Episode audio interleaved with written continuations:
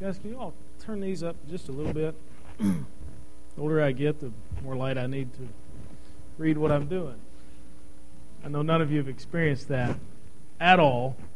Anyway, I mentioned earlier that I would uh, talk with you briefly about my kids and Christmas. And I, I don't know if you've experienced Christmas in a while with young children, but we have three of them. And and each year, excuse me, each year it seems uh, maybe you remember this as a kid, or maybe you remember this from your kids or grandkids, or, or you've just recently experienced it.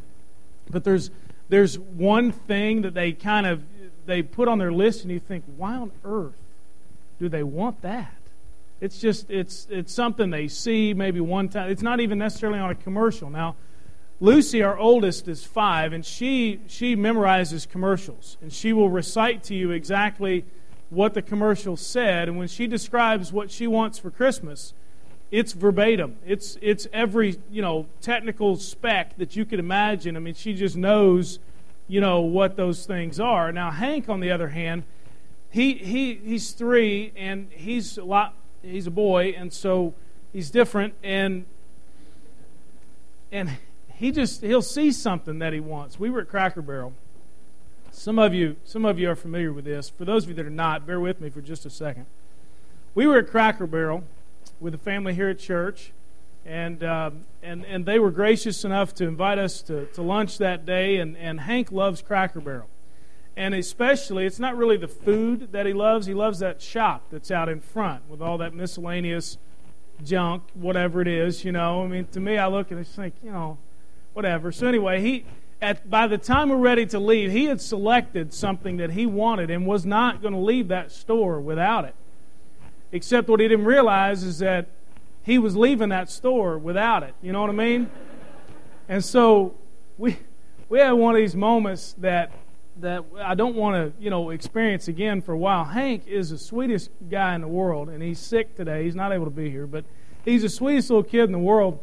But when he's got something on his mind, it, it's hard to change it. And so he's thrown an absolute fit. I mean, if you've, if you've experienced a temper tantrum where, where they, they, you can't even hold on to them because they're flailing around, you know how it goes. And so, anyway, he's thrown a fit in the middle of Cracker Barrel. We finally get him outside. He's thrown a fit in the parking lot. I, it's the first time ever that I've had to stop the van and pull over and and take care of business with my son on the side of the road. You ever had to do that? You know, most of you just reaching back. You know, I had to pull the van over. Golly, I didn't ever want to have to do that. You know, I'm becoming my dad. You know, and so, gosh, and so I didn't want to do that. But anyway, I had to, and so we get we finally we get home, and, and, and what he had wanted was what he called the grabber thing, and it was not just the grabber; it was the grabber thing. You know, it's and and and it was this little like you squeeze the trigger and, it, and the little you know hand thing comes together and it picks stuff up. Now I couldn't bring it with me today because he would have probably thrown a fit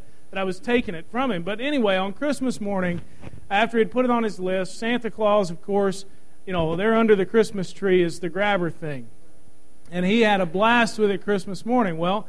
He takes it with him. Okay, we traveled on Christmas Day to visit Nancy's family. He takes it with him, and any time that it fell out of his seat from the van, there he goes again, throwing a fit because he can't reach the grabber thing. Now, the one rule we have with the grabber thing is he can't grab people, and because because he has an older sister and a younger sister, and so you know he he likes to antagonize a little bit. But anyway, we get to Nancy's uh, mom's house, and and uh, he opens up one of his presents, and it's another grabber thing. Only different. It was if you've seen the, the, maybe the previews of the movie WALL-E and it was a, a grabber that looked like WALL-E's hands. Okay, so he's got this robotic looking thing. And so they, they I see my brother in law kind of start to laugh a little bit because this one was from, from Hank's grandparents, not his uncle. And so my brother in law kind of starts to laugh because they've got him this present that looks about like this. And he opens that one, and it's one of those Billy Mays, as seen on TV, extra long grabber things telling you what, the thing's three feet long. It folds in half. I think it goes around corners, and it's amazing.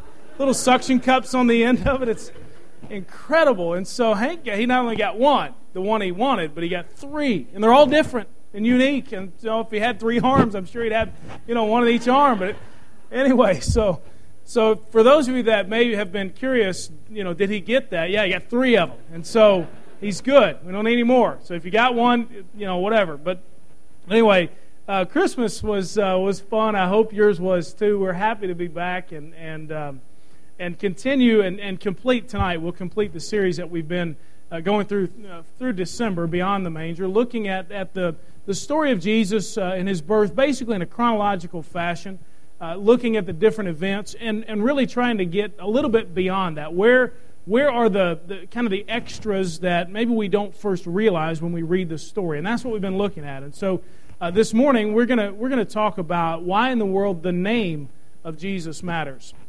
I don't know about you, but my name really doesn't matter a whole lot when it comes right down to it. There's no real significant meaning behind my name. I think my parents had three choices, and it was Bradley, Jack, or Sam, and I think they chose Bradley for I don't know why. And so, uh, anyway, so I could have been a Jack or a Sam, but now I'm I'm, I'm Bradley Joseph Burns, and there I am. And so, uh, but my name has no real significance. You ever uh, been around somebody who wants their name to have some significance? Maybe they've changed it or something like that. I had a friend who, when he joined a rock band, he changed his last name from Smith to Hawkins. It sounded more like a rock, you know, star, I guess. I don't know. And so then I had a friend in, in high school. If you remember homeroom in high school and how those first few days of the year, the, the teacher really has no clue who anybody is, and practical jokes are pulled and different things. And I had a friend whose name was Eric Bishop, and he and I played high school baseball together, and he was crazy. You ever, you ever been around somebody like that? He was literally, he was just nuts. He'd do anything. And uh, if you told him, you know, to you know, climb up on top of the church and see if he could land on his feet, he'd, he'd already be doing it, you know. So in, in homeroom, he, he was always trying to figure out something he could do to make a joke or have some fun or whatever. Homeroom's boring. There's not a whole lot you can do. So his joke was when the teacher got around to, to his name and, and they called the roll and they said, now, if you'd like to be called a different name, you know, let me know if there's another name you go by. So his name was Eric, you know, and, and she gets to him and he says, I'd like for you to call me Pete. And so for the rest of the year, his name was not had nothing to do with Pete. But every time she'd call him, she'd say, Is Pete Bishop here? And he'd raise his hand, and he was that kind of guy. Maybe you've been around somebody like that.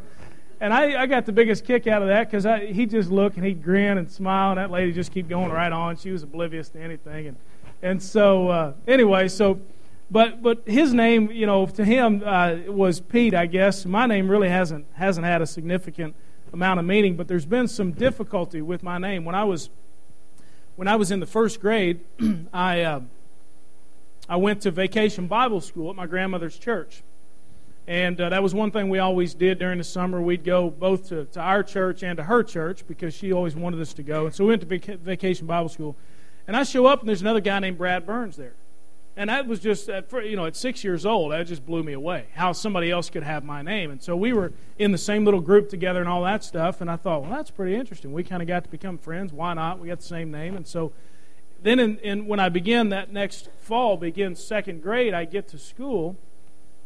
And there's a Bradley J. Burns. and in the seat right behind that one, Bradley P. Burns. And I, I thought, no, wait, you know, mine's J, so I better sit here. Well, he was in my class. Second and third grade, we're in the same class, same name, same class. And then again in the eighth grade, we're in the same class. And lo and behold, we played Little League Baseball together all the way up. And so there we were with the same name on the same team most of the time in the same class at school. And so uh, then I get to college and and I, I've, I opened a checking account here in here in Murray. And my name's not hard. There's really, when you boil it down and you just go with the shortened version of Brad and Burns, there's only nine letters. It's hard to mess that up. And yet, when I got my debit card, my name, my first name was not Brad, it was Bard. B A R D. and I looked at the lady behind the counter and I said, I'd really like to meet the person that messed that up. She said, No, you wouldn't. You wouldn't want to meet them at all. Just just send it back. And I said, Okay. To this day, my father in law, Nancy's stepdad, still calls me Bard because of that. I'm not lying to you. And so um, eh, then I've gotten things in the mail that, that my, my last name, instead of being Burns, has been Bruns. Uh, my uh, the a couple of uh, students in my youth group in, in Louisville uh, took out um, the R's and simply called me Bad Buns, uh, and so my name has really no significance, but it uh, but it's gotten messed up over the years, and I don't, it's nine letters. I don't know how. Maybe yours has been the same way. Maybe people have had trouble pronouncing your name, or maybe they've had trouble spelling it, or maybe it has a unique spelling or whatever, but very rarely do our names have a unique meaning. Very rarely are we named according to anything that has significant meaning. But Jesus, on the other hand, uh, his name actually means something. And I, would like for us to, to take a look at it this morning. Um, if, you, if you've been following along with, with um, the series, you'll know that that we've come across different instances, both in Matthew and in Luke, and I won't, won't ask you to turn there. But in Luke chapter 1, uh, the angel appears to Mary and tells Mary that she's going to have a son, and she is to give him the name Jesus.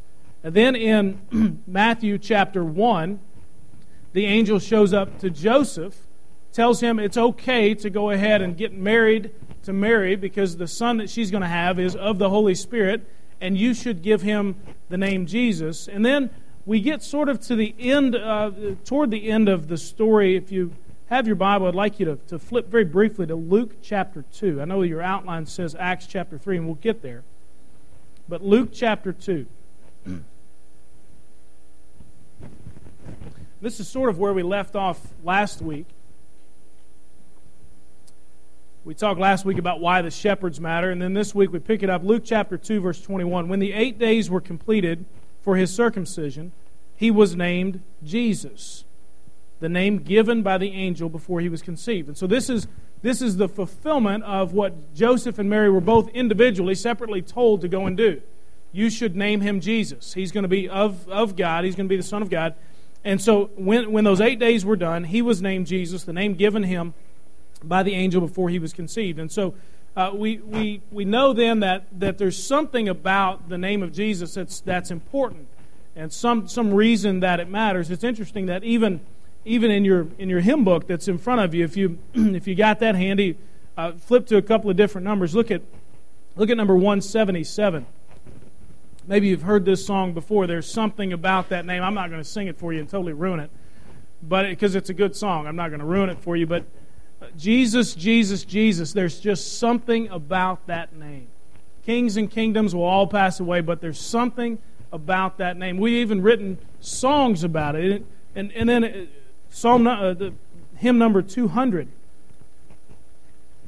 All hail the power of Jesus' name. Crown him with many crowns. Hail the power of his name. And then over a little bit further, 423. Excuse me, 425. Jesus, Jesus, Jesus, sweetest name I know, fills my every longing, keeps me singing as I go. The angel commanded and was very specific about the name that was to be given to the Son of God.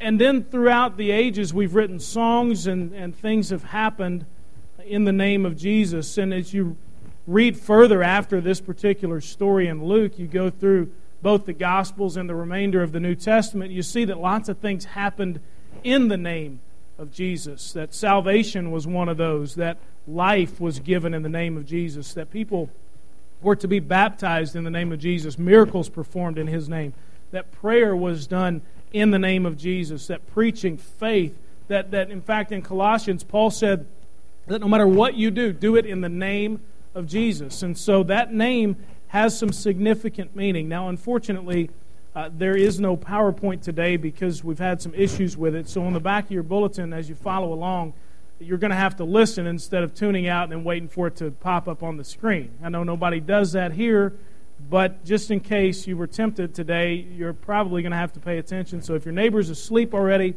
wake them up and tell them we're getting ready to get started. How about that?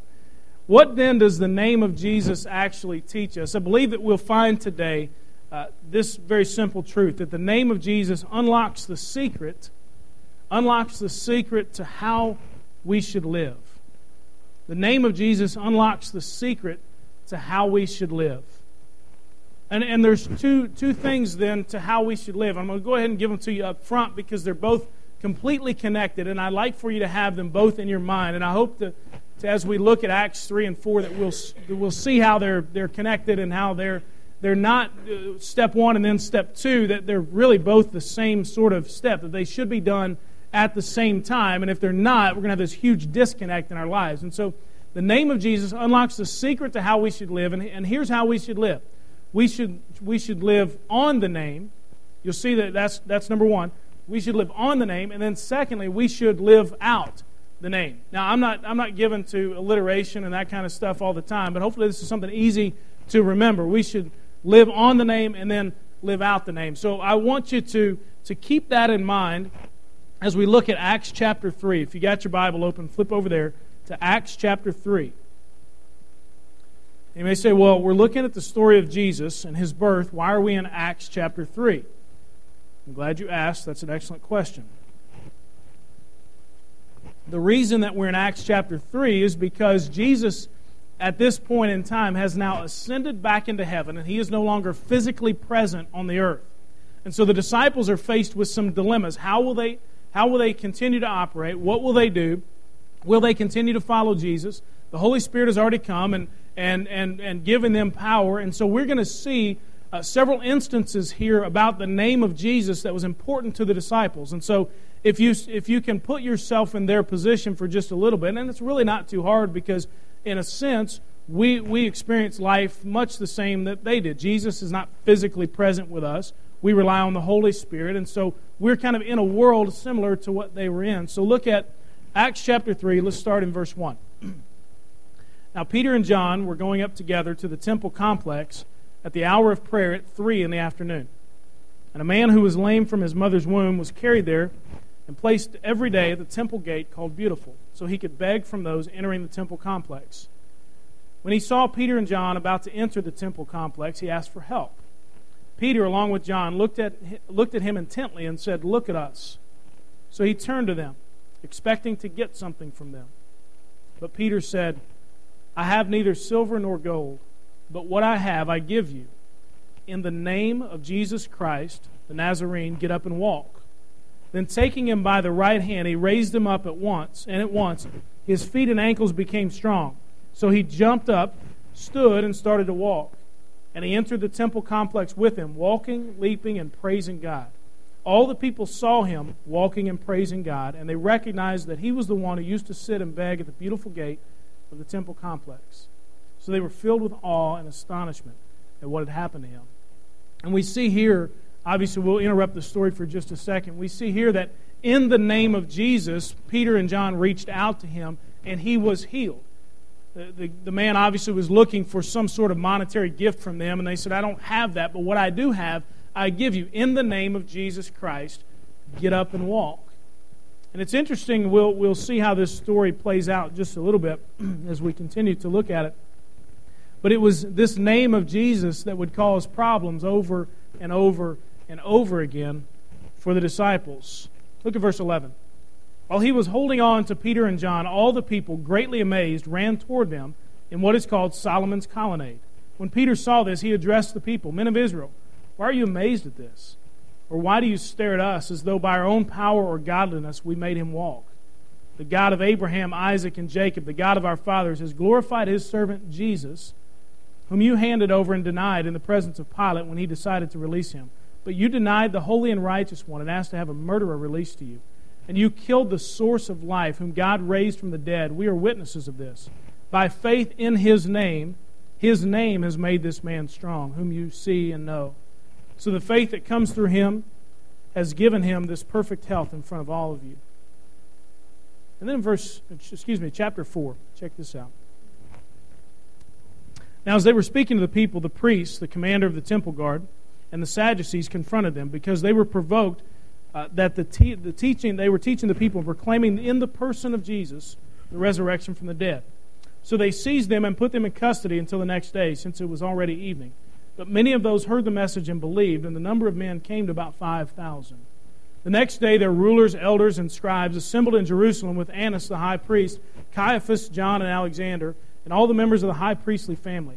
After they had Peter and John stand before them, they asked the question By what power or in what name have you done this?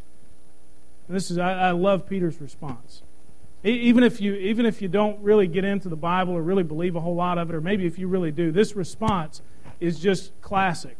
He's standing. Keep, keep in mind, he's standing in front of people who who had Jesus crucified. So if they wanted to, they could do anything they wanted to Peter. It's not as if Peter has, has the authority or the power that Jesus had and could have stopped anything. Then Peter was filled with the Holy Spirit and said to them, Rulers of the people and elders, if we are being examined today about a good deed done to a disabled man, by what means he was healed, let it be known to all of you and to all the people of Israel that by the name of Jesus Christ the Nazarene, whom you crucified and whom God raised from the dead, by him this man is standing here before you healthy. This Jesus is the stone despised by you builders, who has become the cornerstone. There is salvation by no one else, for there is no other name under heaven given to people by which we must be saved. Peter doesn't back down at all. In fact, if I'm in this story, I'm probably saying, well, um, uh, let me figure out a politically correct answer to give these guys so that it calms them down and doesn't get me on bad terms with God. You ever been there? Somebody asks you a question, and you just think, well, yeah, I know, you know, I really need to kind of talk about Jesus here, but golly, I'm not sure how that's going to go over with them, and but I don't really want to deny God here. Peter steps up, filled with the Holy Spirit, and says, Look, if you want to know what really happened, if we're being put on trial for helping out a guy who was disabled, I'll tell you what happened. It was Jesus, and not only just Jesus, but he's the one you crucified, by the way. He keeps putting that on. I love that. And he says, It's by his name and his power that you see this man now standing before you. And in fact, it's by that name, and there's no other name given to us by which we must be saved. He goes on and, and does that. And then check out what happens what happens next. You'd think, well, they would simply just back down, stories over. When they observed the boldness of Peter and John and realized, verse 13, that they were uneducated and untrained men, they were amazed and knew that they had been with Jesus. Don't miss that part. When they observed the boldness of Peter and John and realized that they were uneducated and untrained men, they were amazed and knew that they had been with Jesus.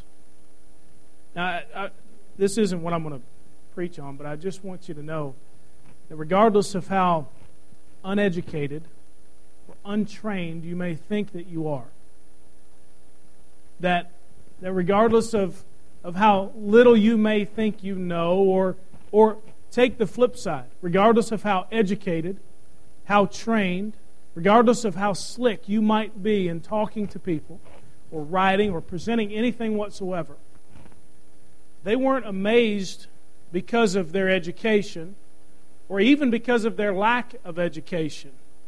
What stands out is they, they, they had boldness and it was recognized immediately. It says they were amazed and knew that they had been with Jesus. I've seen way too many people, and I've been guilty of it way too many times myself, of standing on either education or training or communication skills or whatever it is that you're good at or God has given you, rather than simply being with Jesus.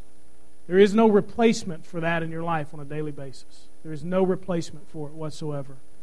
And I can tell you from experience, an unfortunate experience, that there have been times uh, when I have not been with Jesus during a particular week and then uh, stand before a group of people. Thankfully, the Lord has has helped me each week to, to feel as if I've been with Him in front of you, but at the same time, there are weeks that you know and I know probably that you've not been with Jesus, I've not been with Jesus, and then we leave ourselves unprepared, and all we have to rely on is our slick educational training, our, our slick way of talking, or just what we know. We're kind of winging it. And these guys had been with Jesus, and their education then didn't matter. Their training didn't matter. Verse 14. And since they saw the man who had been healed standing with him, they had nothing to say in response. And after they ordered them to leave the Sanhedrin, they conferred among themselves, saying, What should we do with these men? For an obvious sign, evident to all who live in Jerusalem, has been done through them, and we cannot deny it. But so this does not spread any further among the people, let's threaten them against speaking to anyone in this name again. So they called them and ordered them not to preach or teach at all in the name of Jesus. Peter again is, is Peter and John both, verse 19. But Peter and John answered them, Whether it's right in the sight of God for us to listen to you rather than God, you decide. For we are unable to stop speaking about what we have seen and heard. And after further threatening them, they released them. And so the name of Jesus was causing problems. Obviously, Peter and John had healed a man in the name of Jesus. Peter had then gave, given a defense in the name of Jesus. And they were then told not to preach or teach or do anything anymore in the name of Jesus. There was something about the name of Jesus that had kept them going. There was something about the name of Jesus that threatened those religious leaders of the time. And so I, I know that then the, the name of Jesus is important. This story goes on in chapter 4, and the believers then pray for boldness and ask that the Lord would, would uh, it says in verse 30 of chapter 4, stretch out your hand for healing, signs, and wonders to be, to be performed through the name of your holy servant Jesus. They continue to go back to that. And so I want us to look at briefly this morning how we can unlock that secret of living, secret to the way we should live that's based on the name of Jesus. These guys seem to know something and operate in a way that maybe we don't know or operate. And so the first thing, obviously, is to live on the name. And again, these are connected, and I hope to show you that as we move forward. There are three things in living on the name. You'll see those three there. They're just one word that you can write down for each one. The first is to believe in Him. How do you live on the name of Jesus? This is the, the daily interactions with Him, living on His name. First is to believe in Him. Verse 12 of, of chapter 4 says this There is salvation, Peter giving his defense again, there is salvation in no one else, for there is no other name under heaven given to people by which we must be saved. The unfortunate thing in our world today is that a lot of times we will hear messages other than that. And I, I, I, know where many of you stand, and I don't know where many others of you stand as far as your eternal security with God. Where you would go, I'll put it in just terms that, that maybe would be very plain. Where you would go when you die, heaven or hell.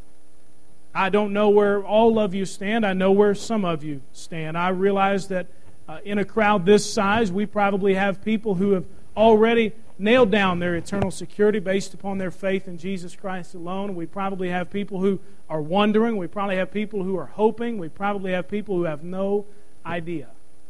And the Bible is very clear. And Peter's words make it very clear. There is salvation, eternity in heaven, in no one else. For there is no other name under heaven given to people by which we must be saved. Do You want to know how it is that you can have that spot in heaven? How can I be saved? There is no other name by which you must be saved except Jesus Christ. The Bible says it very clearly. And it's, it's it, to me, it's, it's a completely freeing experience when you realize this. That you don't have to earn it. In fact, you cannot earn it. You cannot do enough good deeds that at the end of your life, you'll stand before God or St. Peter, whoever you think is going to be at the pearly gates, and stand there and have them put on the scale your good deeds and bad deeds and think that, well, maybe I did enough good stuff and this other stuff, they'll just kind of ignore that. And the good deeds outweigh it. Okay, I made it. That's not how it works. In fact, it, it's probably as far from how it works as we could get. That's a very man made concept of how God works. To repent and trust in Jesus is your only hope for eternal life with Him. To repent, to turn from the old life of sin and all the stuff that is not of God, to turn away from that, and to put your trust only in Jesus Christ. Peter says there is salvation in no one else. I don't know what you're counting on. Maybe your good deeds, maybe maybe coming to church, maybe reading enough books, or maybe just having enough knowledge, whatever it is. But the Bible is clear. There is salvation in nothing else but in repenting and believing in Jesus Christ. The Bible also talks in Matthew chapter 28, when Jesus sent out his disciples, he said, Go and make disciples of all nations. And what does he say? Baptizing them in the name of the Father, the Son, you know, in the name. So he, he talks about baptizing them in the name of Jesus. He sends them out and he says, Make disciples and baptize them. I, I want to address this briefly because I haven't talked about this really a whole lot about baptism since I've, I've been here uh, I, I, realize that probably for many of you, you were you were baptized years ago, and and no big deal. I don't see a need to continue to get baptized over and over and over and over again. Um, and so Jesus got baptized once, gave us the example of how to do it.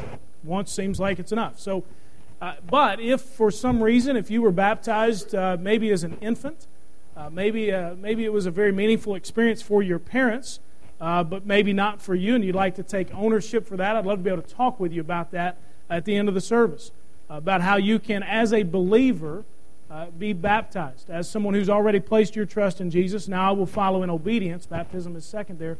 And, and be obedient in baptism. Maybe you got questions about why in the world do you baptize by sticking somebody's head under the water? Well, it would have, you know, help you understand that. You know, we hold you down until we see bubbles, and then we let you back up, and you know, it's it's fun. So fun for us. But uh, anyway, maybe you've got questions about that, and, and I would love to answer that. The Bible is clear that that you should be baptized in the name of Jesus, and that has to do with being baptized uh, both, both ceremoniously and, and in your heart that you have given your life to Jesus and placed your trust in Him. And so, in the name of Jesus, by standing on that, then you would be, would be baptized. And so, the, the first thing that, that's made clear in this particular passage of Scripture is to live on the name means to believe in Him. And secondly, to connect with Him. To connect with Him. You ever had those weeks where you just feel like I'm just running out of gas? I'm just empty. I just don't have anything spiritually. I just seem to, to be pulling from a well where there's no water left at all. In, in chapter 4, verse 23, and I won't read it all for us, but the believers there, after they had experienced this difficult time and, and basically been put on trial, they, they begin collectively to connect with God. They begin to pray. They prayed for boldness. They prayed that God would show up in their lives and do things that only He could take credit for. And their prayer was eventually answered. And so they connect with Him in prayer. I, would like for you to, to, to try this for, for a week. I, have picked out, and, and, trust me, if you've already got something else that you're going to be looking at and studying, it's no big deal. But I picked out a, a book in the Bible that I believe that if you will read through it this week, and if you will pray according to what you read, let, let the scriptures shape how you pray. Most of the time, we kind of do it the other way. We pray and then we think of some verse and we throw that into our prayer because we think, well, okay, well, God, you know, said that, so maybe that'll help my prayer get answered a little bit better. But I'd like to challenge you this week, as I'll do the same, is to take the book of Philippians. It's a book that Paul wrote over in the New Testament. Take the book of Philippians. Only four chapters, four short chapters. You could, you could probably read it all in one setting and, and not, not miss a whole lot of your day. But, but, but work through it this week. Maybe you want to go and kind of divide that up and figure out this week. But read the book of Philippians and, and then do this.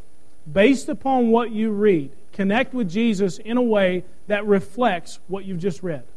For example, in Philippians chapter 1, one of the verses that maybe you've heard before is verse 6. I am sure of this, that he who started a good work in you will carry it on to completion until the day of Christ Jesus. Maybe you've heard that verse before. So, as a reflection in your prayers, you may pray according to that. God, I can't see the good work you've started in me. Would you please start one? Start a good work in me. Or, God, I know you have started a good work in me. Help me to see how you're being faithful to complete that. Pray according to what you read in the Scripture and just see what God does. See how, if you would pray according to and study according to what God really wants to do in your life, see how he would change you this week. It's amazing to me that when I when I pray according to what God wants, according to his scripture, that a lot of times I see things that I hadn't seen before. My life has changed just a little bit. There's no way for us to know what God wants us to do apart from connecting with him in prayer and in Bible study. And then the third thing in living on the name is to depend on him. Depend on him. I really like verses 11 through 16 of chapter 3. It says, While he was holding on to Peter, the man who was healed, all the people, greatly amazed, ran toward them. And when Peter saw this, he addressed the people Men of Israel, why are you amazed at this? Or why did you stare at us? As though by our own power or godliness we made him walk. The God of Abraham, Isaac, and Jacob, the God of our fathers, has glorified his servant Jesus. By faith, verse 16. By faith in his name his name has made this man strong, whom you see and know. They could have taken credit for what had happened.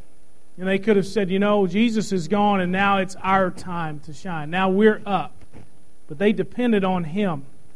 And they said, it's not us, it's not we who do these things, but it's only through the power the name of Jesus. There are a couple of things, and maybe you'd like to to take some time and, and begin to study, you know, how can you depend on Jesus? He's not physically present anymore. But his character and his kind of the titles that he was given, they live on. It's interesting that the Bible describes his character as being full of love. That, that in times when you feel no love whatsoever, Jesus is full of love. He's also full of holiness. A lot of times we, we like to take one or the other of these. We like to take the holiness and, and, and pound people with it. We like to take the love and just justify everything that we've ever done. But if we take the love and the holiness, we realize there is a standard that Jesus wants us to, to, to live to. And yet at the same time, He's full of love and helps us get there. He's also forgiving, He's a friend of sinners. He's given several titles in the New Testament, one of which is the Good Shepherd who knows, loves, and cares for His followers. He's called the great physician. He's the doctor who came to heal the sick, and, and especially he, he talks about those who were sick spiritually.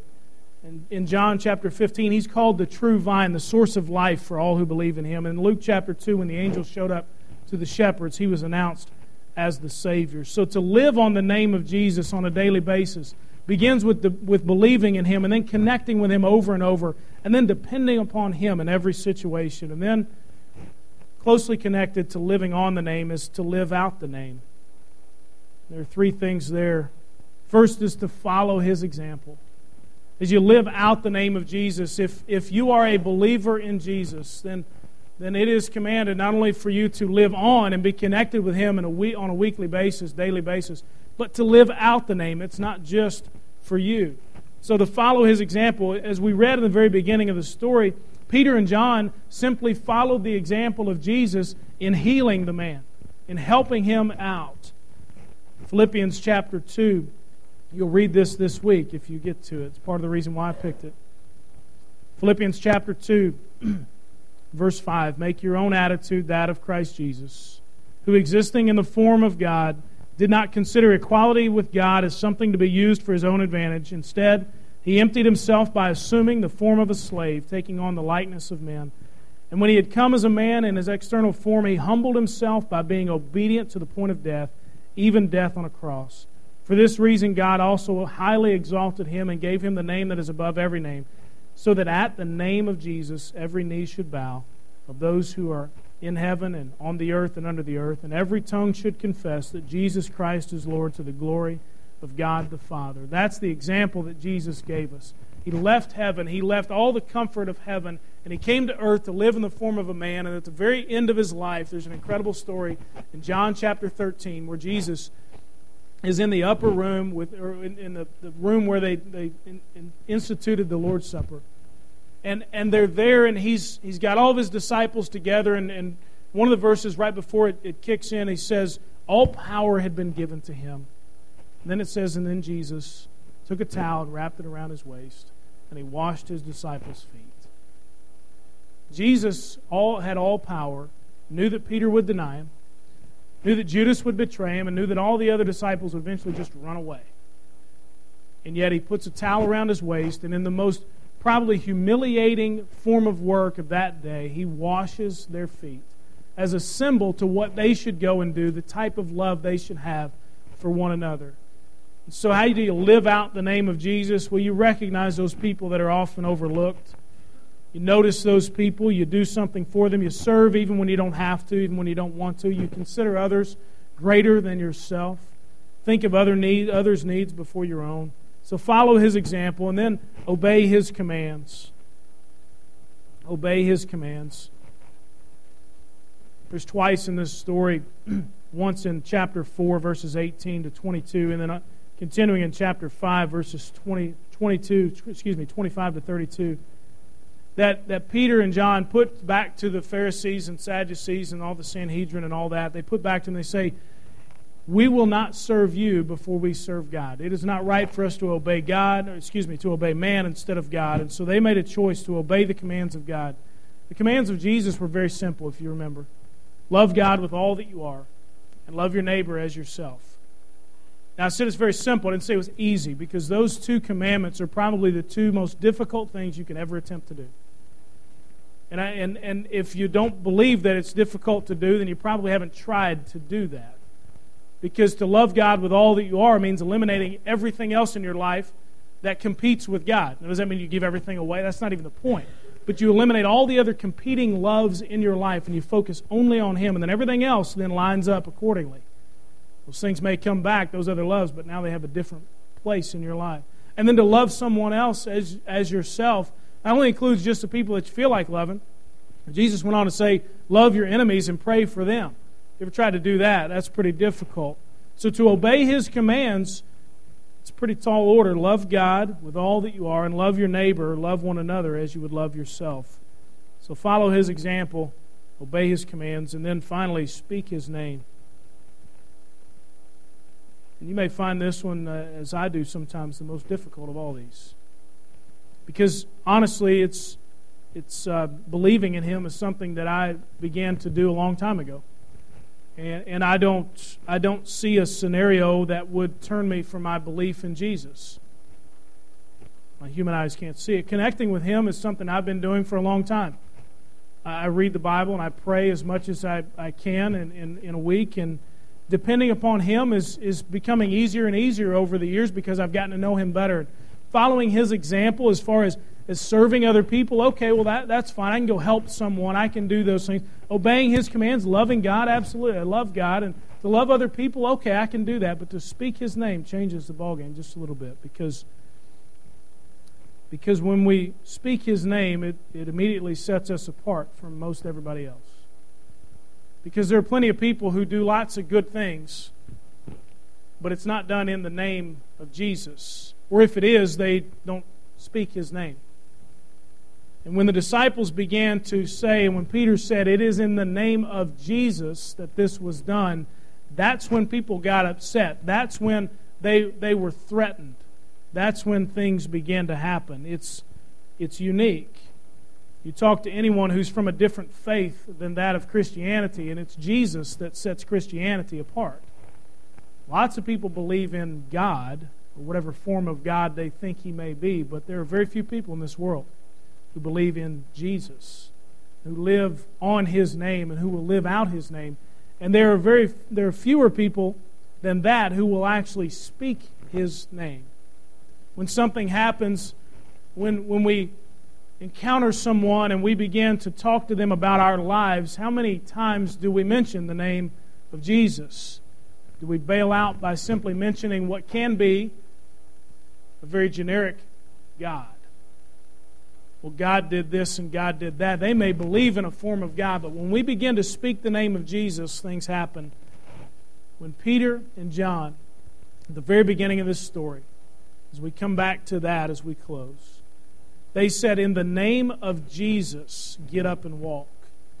In and of themselves, as you see in the subsequent verses, they had no power. But when they spoke the name of Jesus, it released who he was and what he could do into that man's life, that disabled man who was broken.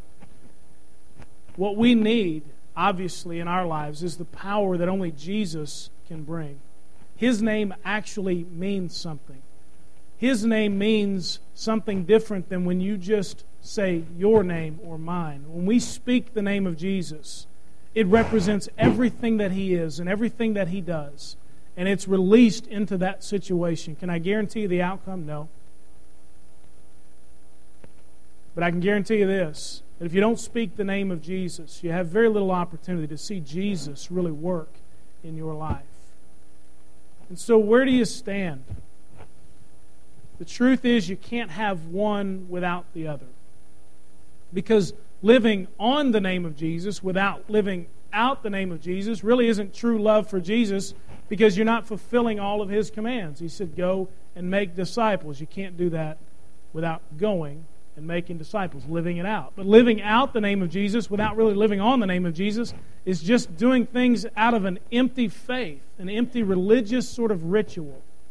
And so these things are totally connected. And I find it interesting that as we work through that particular passage of Scripture, and we bounce back and forth between these different verses, and showing us how this stuff is all really connected. You can't have one without the other. But there may be one in your life today that you evaluate and say, you know, I've just not really been living on the name of Jesus. You know, I don't even know if I really believe in Him or not for my eternal salvation. I'm not sure that, that I've really been baptized as a believer. I'd like to talk about that. Or I'm not really sure that, that I've been connecting with Him or depending upon Him. Maybe you identify that one as the one and you say, you know what, God, I really want you to work on this in my life. Or maybe you say, living out the name of Jesus is just really hard for me because I work in a place where nobody else does.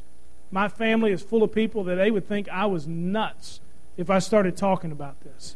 They would just, they, they wouldn't know what to do. Maybe you say, that one's difficult for me. And I'd like to give that to the Lord today and let Him begin to work in me in such a way that, that His power is now what's doing that. And so, which, which is it today? Maybe there's one or the other, or maybe it's both.